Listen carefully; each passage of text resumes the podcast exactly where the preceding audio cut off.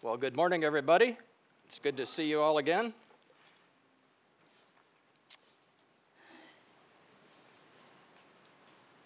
It was the decade of the 1850s, not 1950s, the 1850s. John Paton had been working as a city missionary in his native Scotland. And he felt that God was calling him to leave Scotland to be a missionary to the New Hebrides, an island chain in the South Pacific that was inhabited by cannibals. He, was, he encountered strong opposition from his mentors, his pastors, his friends. They urged him to stay in Scotland. And John Paton wrote this in his autobiography. Amongst the many who sought to deter me was one dear old Christian gentleman whose crowning argument was always, The cannibals, you will be eaten by the cannibals. At last I replied, Mr. Dixon, you are advanced in years now, and your own prospect is soon to be laid in the grave, there to be eaten by worms. I confess to you that if I can but live and die serving and honoring the Lord Jesus, it will make no difference to me whether I'm eaten by cannibals or by worms. And in the great day, my resurrection body will arise as fair as yours in the likeness of our risen Redeemer.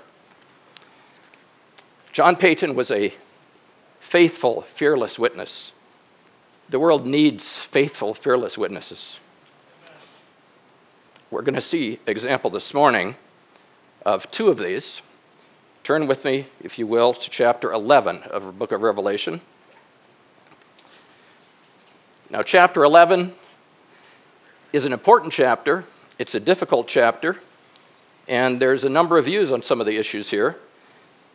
Um, so I can appreciate what David John said a couple weeks ago about praying that the rapture would come before the sermon. but that hasn't happened, so let's launch into chapter 11. First, a review. Jesus himself gave us a three part outline of the book of Revelation back in chapter 1, verse 19. Things you have seen, things, things that are, and things that will take place after these things. We're in the third part, the things that will take place in the future. And we've seen this overview of the book before, where we have a scroll that is, has seven seals. Those seals are broken, the seventh seal is broken, there's silence in heaven, and then seven trumpets sound. And then um, we keep going through the book. Right now, we're in the, the second section up here of the scroll, the trumpets. And let's look a bit at the trumpet judgments that we've seen already. I think we saw this two weeks ago from David Johns. Um, there's seven judgments. The first four are judgments on nature vegetation, the seas, the fresh water, and the heavens. They're not against people directly, the last three are called woes, and maybe it's because they are directed toward people. The first ones affect people too, of course, but that's not the main direction. The last three are called uh, uh um, judgment or trumpet five, six, and seven, are called woe one, two, and three. Right now, we're in this interlude that we started last week um, with Revelation chapter 10 and uh, the little scroll that was eaten. Now we're in Revelation chapter 11, and then we're going to look at um, the seventh trumpet today as well. So, the setting for our chapter, let's look at verse 1. Revelation 11, verse 1. Then there was given to me a measuring rod like a staff, and someone said, Get up and measure the temple of God and the altar and those who worship in it. Leave out the courtyard which is outside the temple, and do not measure it, because it has been given to the nations or the Gentiles, and they will trample the holy city for 42 months. So, the first thing to notice here is that this is a very Jewish context. This whole chapter has a very Jewish context to it. And then some questions should arise this temple, is this a literal temple on earth, or is it an earth, or is it a heavenly, metaphorical, figurative temple?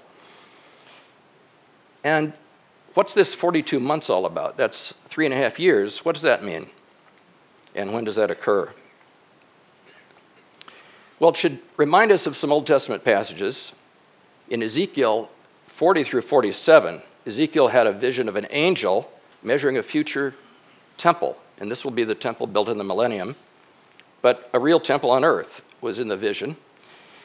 Zechariah 2, Zechariah had a vision of a man measuring a future rebuilt city of Jerusalem, probably the New Jerusalem, um, in the after the millennium. And um, these were literal, real temples, not some metaphorical temple. And then Daniel in chapter 9, verse, starting with verse 24 70 weeks have been decreed for your people and your holy city to finish the wrongdoing, to make an end of sin, to make atonement for guilt, to bring in everlasting righteousness, to seal up vision and prophecy, and to anoint the most holy place. So you are to know and understand that from the issuing of a decree to restore and build Jerusalem until Messiah the Prince, there will be seven weeks and 62 weeks, so 69 weeks. It will be built again with streets and moat, even in times of distress. And then after this, the Messiah will be cut off and have nothing. That's the crucifixion of Christ. And the people of the prince who is to come, that's the Antichrist, will destroy the city and the sanctuary. And its end will come with a flood. Even to the end, there will be war. Desolations are determined. And he will confirm a covenant with the many for one week. And these weeks are set of seven. It means seven years. So for seven years, he'll have a covenant with the many. But in the middle of the week, He'll put a stop to sacrifice and grain offering. And on the wing of abominations will come the one who makes desolate, until a complete destruction, one that is decreed, gushes forth on the one who makes desolate. Now, we've already heard this. I think uh, a number of speakers have talked about this vision of Daniel, the 70 weeks, and this last seven weeks, which we see in the book of Revelation. And this last seven weeks, a seven year period, or last, last week, sorry, this last week, a seven year period, is um, split into two, two three and a half year sections. So I think all of this implies that this is a physical earthly temple that's being measured. And it mentions that the temple is trampled by the Gentiles or by the nations. But when you see Jerusalem surrounded by armies, then recognize that her desolation is near, and Jerusalem will be trampled underfoot by the Gentiles until the times of the Gentiles are fulfilled. That was Jesus in Luke. So trampling is something that happens on earth. That, that doesn't happen in heaven. So the city will be trampled on earth. So this seems to be a literal earthly temple that will be built in the future. And as Daniel said, there would be a stop to sacrifices in the middle. So the temple must be built before the middle of this last week of Daniel's prophecy so that the sacrifices can be stopped. So which half of this seven year period is it that we're talking about?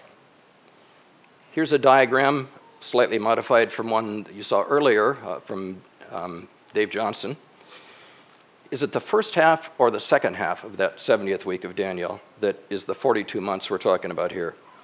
Well, the last half seems to fit better. The trampling seems to end with Jesus' return, and most commentators agree with this. It, um, the first half, as you remember, is the birth pangs of sorrows. The second half is, is when things are really unleashed and they get bad. Now we're going to see two faithful witnesses who are active during this time, and the world needs such faithful witnesses. Let's look at verse 3. And I will grant authority to my two witnesses, and they'll prophesy for 1,260 days, clothed in, ta- in sackcloth. Now, why are there two of them? In the Old Testament, you needed two witnesses to establish things in court. Two of them is what's needed to, to uh, render judgment and to um, make a strong case. So that's probably why there's two prophets. The sackcloth in the Old Testament is a sign of repentance and sorrow. It's an identification with the people. It's saying, We have sinned. It's not just accusatory, it's saying, I'm associating myself with you. We have sinned, we have fallen. And so they're taking a humble position. And the 1260 days, um, this is a Jewish context, so it's probably talking about the Jewish calendar. And if we look at the Jewish calendar, a month is either 29 or 30 days, it varies. And um, because of that, the Jewish year starts shifting forward. It shifts earlier every year, about 11 days. And so what, what they do is they add a leap month about a little more than once every three years.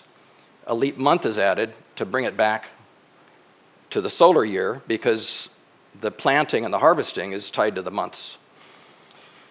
So it's really complicated to figure out exactly how many months is what. And it seems like often in Scripture, um, it's just assumed that there's 30 days to the month, and they ignore the leap months and they just do a simple calculation. It gives them an approximate number.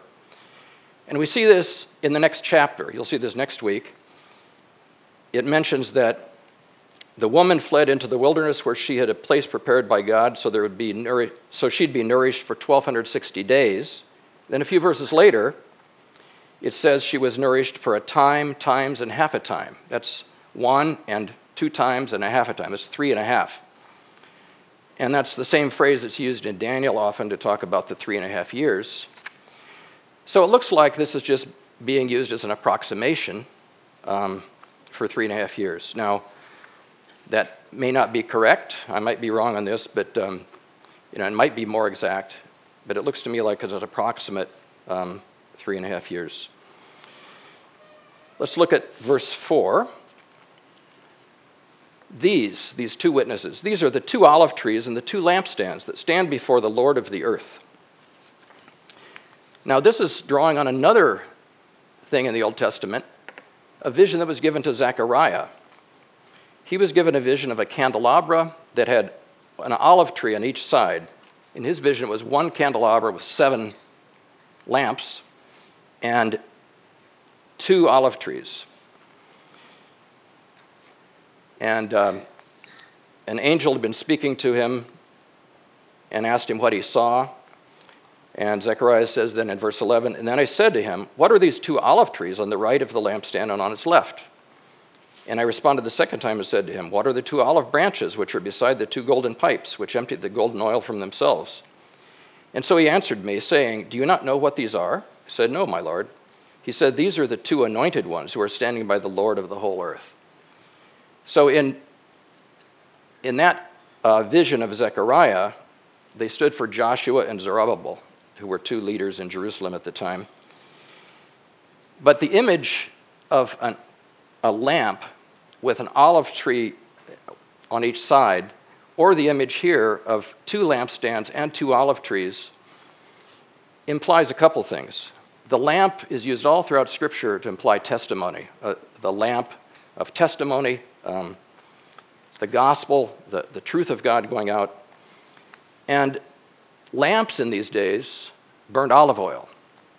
So if you have a lamp and an olive tree, that's implying that this lamp has an endless supply of olive oil. It's going to keep um, being fed with this olive oil, it's going to keep burning. It's, per, it's a perpetual faithful witness that these two witnesses are. The world needs faithful, fearless witnesses. Verse 5 And if anyone wants to harm them, fire flows out of their mouth and devours their enemies. And so if, anyone, uh, so if anyone wants to harm them, he must be killed in this way. That should remind us of Elijah. There's an interesting story in 2 Kings. King Ahaziah was sick, and he sent messengers to ask a pagan god, Beelzebub, whether or not he'd get better. And God called Elijah to intercept the messengers.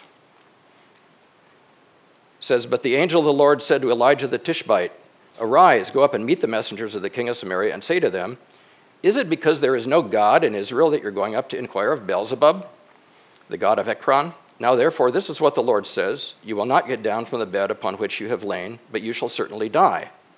Then Elijah departed. Well, the king didn't like that. So the king sent to him a captain of fifty with his fifty men.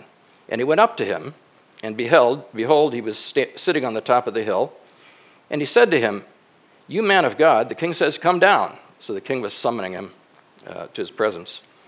But Elijah replied to the captain of fifty, If I am a man of God, May fire come down from heaven and consume you and your 50.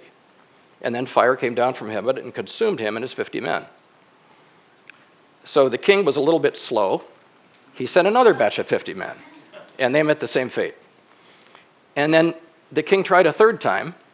The commander of the third batch was, uh, was a little more um, tuned into what was going on, so he went up to Elijah and very penitently bowed down on his knees and begged him not to kill him. And so God told him, basically, you don't have to kill these guys, you can go with them to uh, Ahaziah. And uh, Elijah went and delivered this message himself in person to, to Ahaziah. So the, the fire out of their mouth, is this literal or figurative? Well, it could be either. I think I would lean toward it being figurative, likening back to Elijah in the Old Testament, that fire coming out of his mouth means he can declare it and then the fire comes down from heaven. But these prophets are divinely protected, they're bulletproof. That's something that we don't have. But they're bulletproof and they're faithful and they're fearless. The world needs faithful, fearless witnesses. Verse 6 These have the power to shut up the sky so that rain will not fall during the t- days of their prophesying. Again, that reminds us of Elijah. He had the power to shut up the sky. In 1 Kings 17, now Elijah the Tishbite, who was of the settlers of Gilead, said to Ahab, As the Lord, the God of Israel, lives, before whom I stand, there shall certainly be neither dew nor rain during these years, except by my word. And the rain stopped. And interestingly, we know it, we read in James, it stopped for three and a half years. It was a three and a half year famine. And why is that? Is that just coincidence? There's three and a half years here and three and a half years in the each half week of, of Daniel's last week? Maybe, or maybe this three and a half years was looking forward, kind of trying, God trying to make a connection to what's going to happen in the future. The rest of the verse, and they have the power over the waters to turn them into blood and to strike the earth with every plague as often as they desire. Now, that should remind us all of Moses. Moses was uh, given the power to send plagues. Exodus 7 17. This is what the Lord says By this you shall know that I am the Lord. Behold, I'm going to strike the water that is in the Nile with the staff that's in my hand, and it will be turned to blood. Then the fish that are in the Nile will die, the Nile will stink, and the Egyptians will no longer be able to drink water from the Nile. So Moses was given powers to do plague, uh, to bring down plagues, and to, uh, to turn the waters to blood. Moses could only do it when God told him, though. These two prophets can do it at will, they can do it as often as they desire. These are two faithful, fearless witnesses like Moses and Elijah. They were given divine protection. Now, that's something the rest of us don't have. Um, many of the people who turned to Christ during this period that we're looking at in Revelation are martyred. But there's 144,000 who are divinely protected. There's these two who are divinely protected. Like Moses and Elijah, these two guys are speaking to power. Moses and Elijah spoke to the godless leaders that were over them. These two are speaking to the Antichrist who's trying to kill them. They're unpopular with the leaders, with the powers that be. What about us? What about you and me? Are we faithful, fearless witnesses? Or are we afraid? Do you enjoy witnessing to people and sharing your faith? I hope so. Um, but it can be frightening, it can be scary. It's, uh, it's often less scary when it's a stranger. But on the other hand, it's less effective when it's a stranger because they don't know you. And when it's someone who you know well, it's a little more frightening. When it's somebody who is in power above you, it's more frightening yet. But we need to be faithful and fearless in sharing our faith. Mainly, first of all, we need to have our lives be a good testimony if we share the gospel but our lives aren't backing it up and we're not living right, we'll be giving a conflicting message. But we need to be telling people and letting them know. And this can be done in, in gentle ways, it doesn't have to be pushy. Um, I remember early on in my career, I debated about how much to, how open to be with my bosses and my coworkers. And one thing I did was I had gone to a Christian college for two years, but not graduated. So it would have been easy to leave that off the resume. But I put it on intentionally so that people would have a hint of where I was coming from. And it actually was helpful. I was hired by one boss whose father had taught at that college, and he knew it, and he hired me on his team. I've had other, other bosses who've I've um, mentioned things to, and it's a little scary, but um, if you do it right, and if they see that you're honest and sincere, and you're a good worker, and you're, you're um, diligent, usually they receive it well. The world needs faithful, fearless witnesses. But now these witnesses are going to be killed. Verse 7 When they finish their testimony, the beast that comes up out of the abyss will make war with them and overcome them and kill them. Now, what's this beast from the abyss? He's mentioned a number of times in Revelation, but he's mentioned one other time from the abyss and one other time from the sea. And we're going to see in two weeks that this is the Antichrist. This is the first beast, the one from the sea, uh, meaning he's a Gentile. The second beast is the one from the land, for the earth, meaning he's a, he's a Jew. He's from the land of Palestine. So, this is the Antichrist. We haven't seen him yet in this book, but he's going to come up and make war with them, and he finally overcomes and kills these two witnesses. And their dead bodies will lie on the street of the great city, which spiritually is called Sodom in Egypt, where also their Lord was crucified. Those from the peoples, tribes, languages, and nations will look at their dead bodies for three and a half days and will not allow their dead bodies to be laid in a tomb. So, where is this? It's the city where our Lord was crucified, it's Jerusalem. So, the, again, it's a very Jewish context in this whole chapter. These two prophets are ministering in Jerusalem.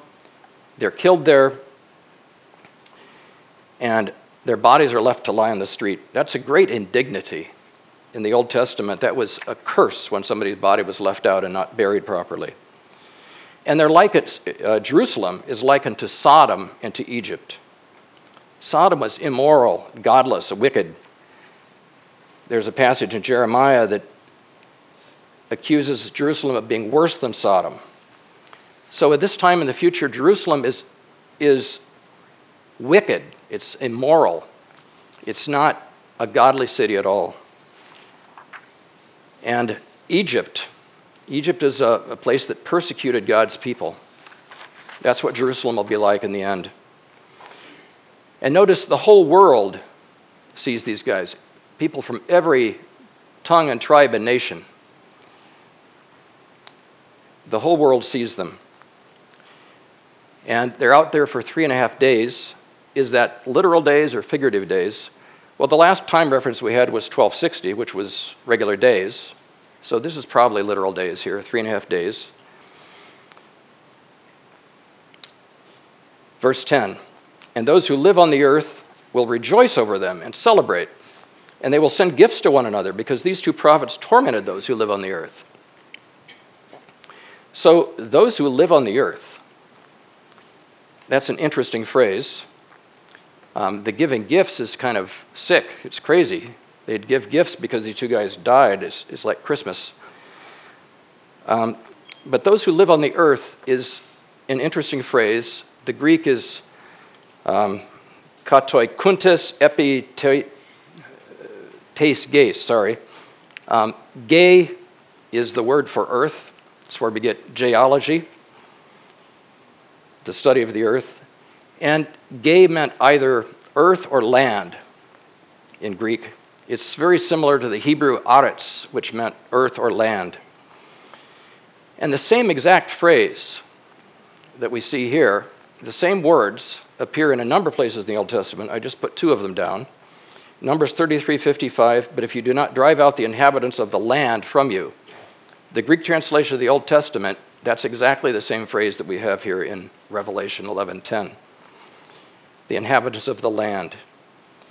And then in Ezekiel 37:25, something similar, those who live on the land. So that makes it complicated. What does it mean, those who live on the earth? It could be translated those who live on the land or on the earth.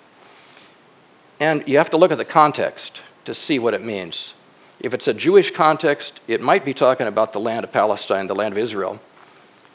Um, if it's more of a global context, talking about earth versus heaven, man versus angels, then it's probably talking about the whole earth.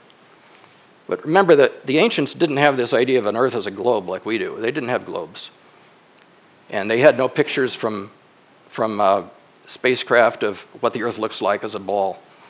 To them, the earth was this big flat thing that went a while and then it stopped and it was sea. So they contrasted earth and sea, land and sea, um, or earth and heaven. And we have to look at the context to figure it out. I think here this is probably talking about Jews. Those who are the Jewish folks in Israel will rejoice and celebrate. Those are the ones who are having the big party. It could be the whole earth, it could be just the Jews. At any rate, they're having a big party, but that's not the end. Verse 11 After the three and a half days, the breath of life from God came into them. And they stood on their feet, and great fear fell upon all those who were watching them. Now, this would be pretty impressive. This would get your attention. And um, this should also remind us of another Old Testament prophecy. It may not be as familiar, but Ezekiel had a vision where he was in a valley of dry bones, and God told him to command the bones to live. The Lord God says this Come from the four winds, breathe and breathe on these slain so that they come to life. So I prophesied as he commanded me, and the breath entered them, and they came to life and stood on their feet, an exceeding great army. It's very similar phrasing to what we have in Revelation uh, 11 11. The, the breath came into them, they stood on their feet. The world needs faithful, fearless witnesses. In verse 12, they heard a loud voice from heaven saying, Come up here. And they went up into heaven in the cloud, and their enemies watched them. So, this is very similar to Jesus' ascension to heaven, but he, he ascended in front of his disciples. These guys are ascending in front of their enemies. And at that time, there was a great earthquake, and a tenth of the city fell. 7,000 people were killed in an earthquake, and the rest were terrified and gave glory to the God of heaven. Now, this is an interesting verse, and it brings to mind a, a question Is this true or false repentance that's talked about here? Terrified and gave glory to the God of heaven.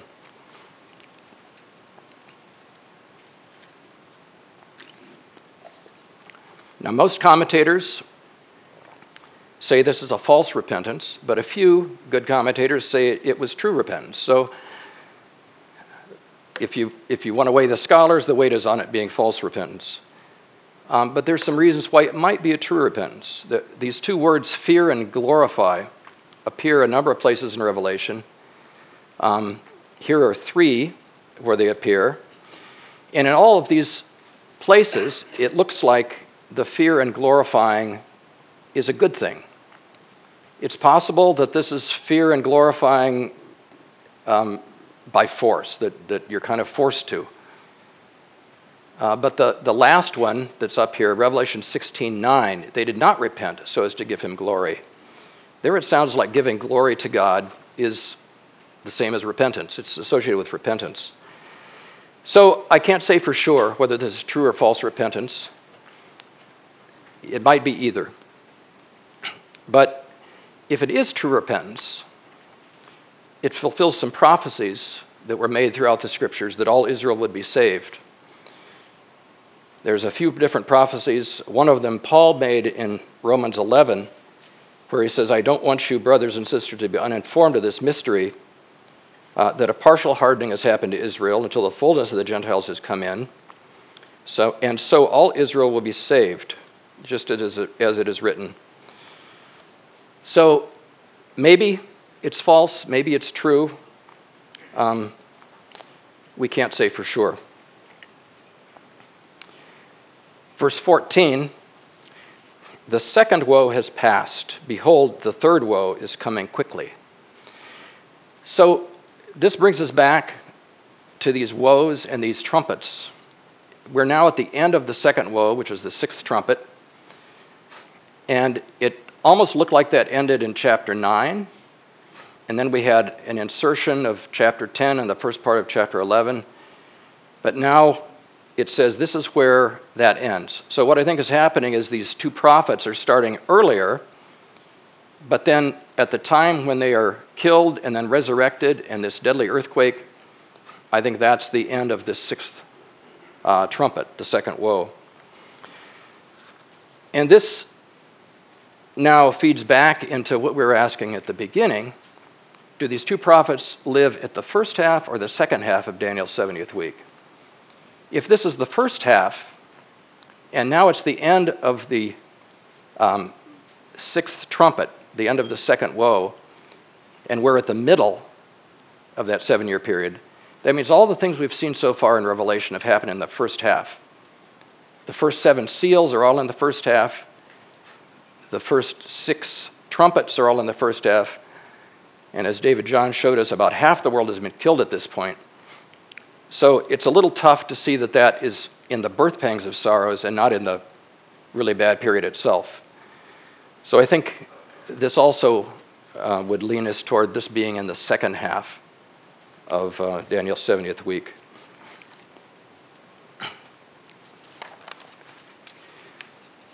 Now we have, so this is again, here's a diagram of the trumpets. Um, we've just finished this interlude, and we're told this is the end of the sixth trumpet, the second woe. And now we're going to go into the last trumpet. Revelation chapter 11, verse 15. Then the seventh angel sounded, and there were loud voices in heaven saying, And the 24 elders who sit on the throne before God fell on their faces. Um, sorry, I messed up my uh, quote here. There were loud, loud voices in heaven saying, The kingdom of the world has become the kingdom of our Lord and of his Christ, and he will reign forever and ever. This might remind you of Handel's Messiah. This is, this is one of the um, classic pieces or parts of Handel's Messiah. And the 24 elders who sit on their thrones before God fell on their faces and worshiped God, saying, We give you thanks, Lord God the Almighty, the one who is and who was, because you have taken your great power and have begun to reign. So, this chorus from Handel's Messiah, um, I wish we had time to play it, but we don't. and notice it says the kingdom of this world. It's not kingdoms, it's one kingdom. At this time, there's just one kingdom, all under the Antichrist, and that has become the kingdom of our Lord and of his Christ. This is the announcement of Christ's return and to set up his kingdom. The rightful rule of the world, and especially of Israel, will now be restored. Now, it sounds like this is happening right here in verse 15 the middle of the book. We have another 11 chapters yet in the book. So, is this happening now, or is it a prediction of something that's going to happen in the future? Well, there's two different views on this. Walvoord, which is the kind of the main view that we hear, um, and the view that we normally follow, he says the fact that this will be fulfilled at the second coming, this um, proclamation, the fact that this will be fulfilled at the second coming makes it clear that the period of the seventh trumpet chronologically reaches to Christ's return. Therefore, the seventh trumpet introduces and includes the seven bowl judgments of the wrath of God revealed in chapter 16. But Bill MacDonald seems to say something different. I'm not sure exactly what he thought, um, but his commentary on this verse, he says, The blowing of the seventh trumpet reveals that the tr- great tribulation is over and the reign of Christ has begun. and my uh, New Testament professor, Gary Tuck, just wrote a book the last few months, Jesus Shall Reign. He takes this view as well. He thinks the seventh trumpet is the return of Christ and the setup of his kingdom, and then the, the judgment of those who have not turned to Christ. I can't be sure which one it is, um, but I sort of lean toward the second view. We have a problem. What happens to the, these bowl judgments? Where do we put them? In Walvoord's view, which is kind of the, the normal view that we hear, the bowl judgments are sort of squeezed in right at the end. And Walvoord says they happen very fast. Um, so they're kind of squeezed in at the beginning of the seventh trumpet, and they happen very quickly. Uh, Bill MacDonald says that the bowl judgments happen during the tribulation, and here he says the tribulation is ended. So presumably he thought they happened earlier. And Gary Tuck says that as well. He makes it explicit that they happened earlier, probably concurrent with some of these other judgments, maybe part of the sixth trumpet. So I don't know. Um, to me, the second view fits better, but I'm probably the only one on the preaching team that thinks that. So I, I may very well be wrong, and um, some of these things are hard to know for sure.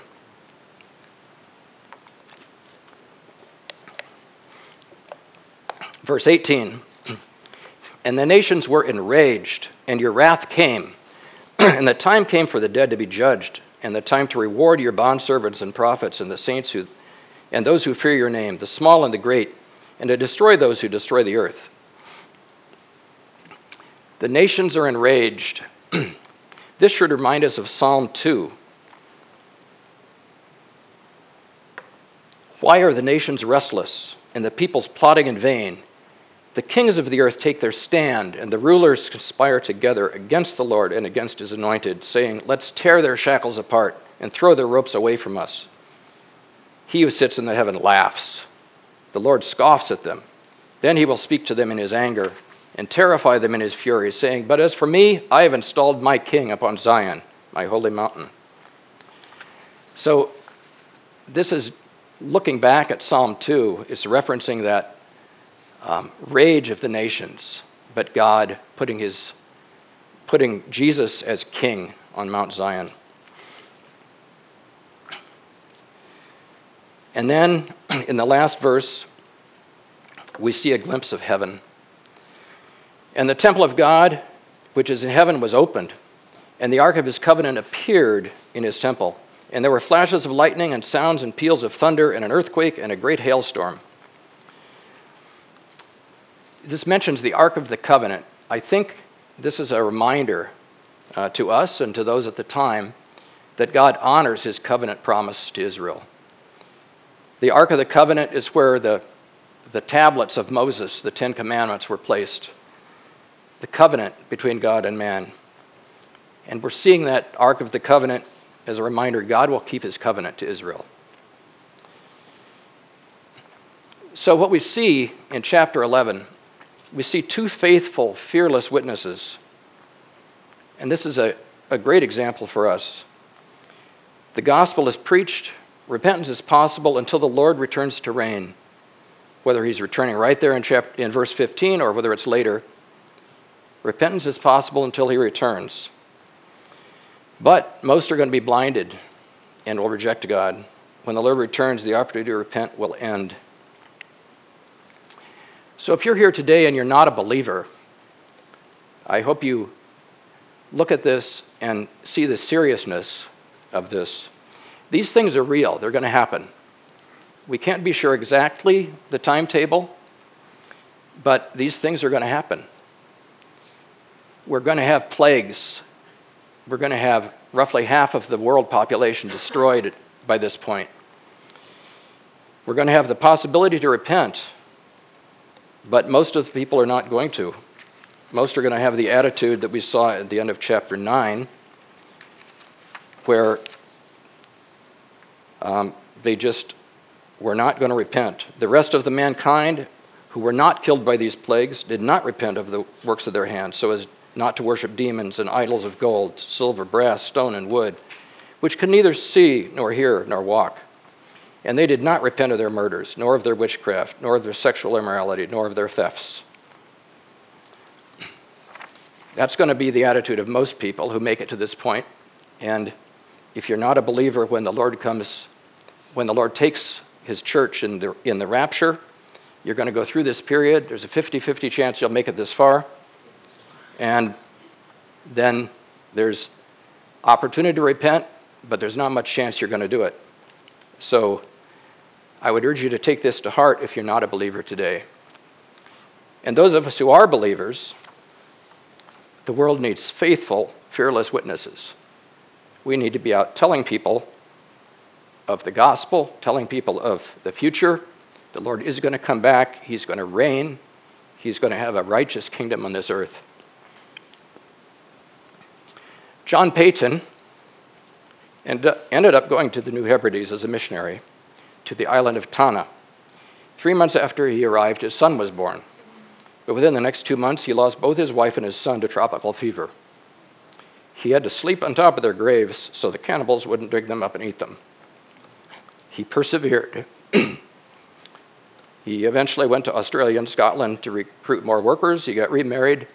He returned to the New Hebrides, this time to the island of Aniwa. And after many years of patient ministry, the entire island of Aniwa professed Christianity. In, in 1899, Paton saw his Aniwa New Testament printed and the establishment of missionaries on 25 of the 30 islands of the New Hebrides. the world needs faithful, fearless witnesses. Let's pray. Lord, we thank you. we thank you this morning for the witness we see of these two prophets we pray, Lord, that we would be faithful and we would be fearless in spreading your gospel and telling your people um, of the gospel and of the future and of the need to repent. In your name, amen.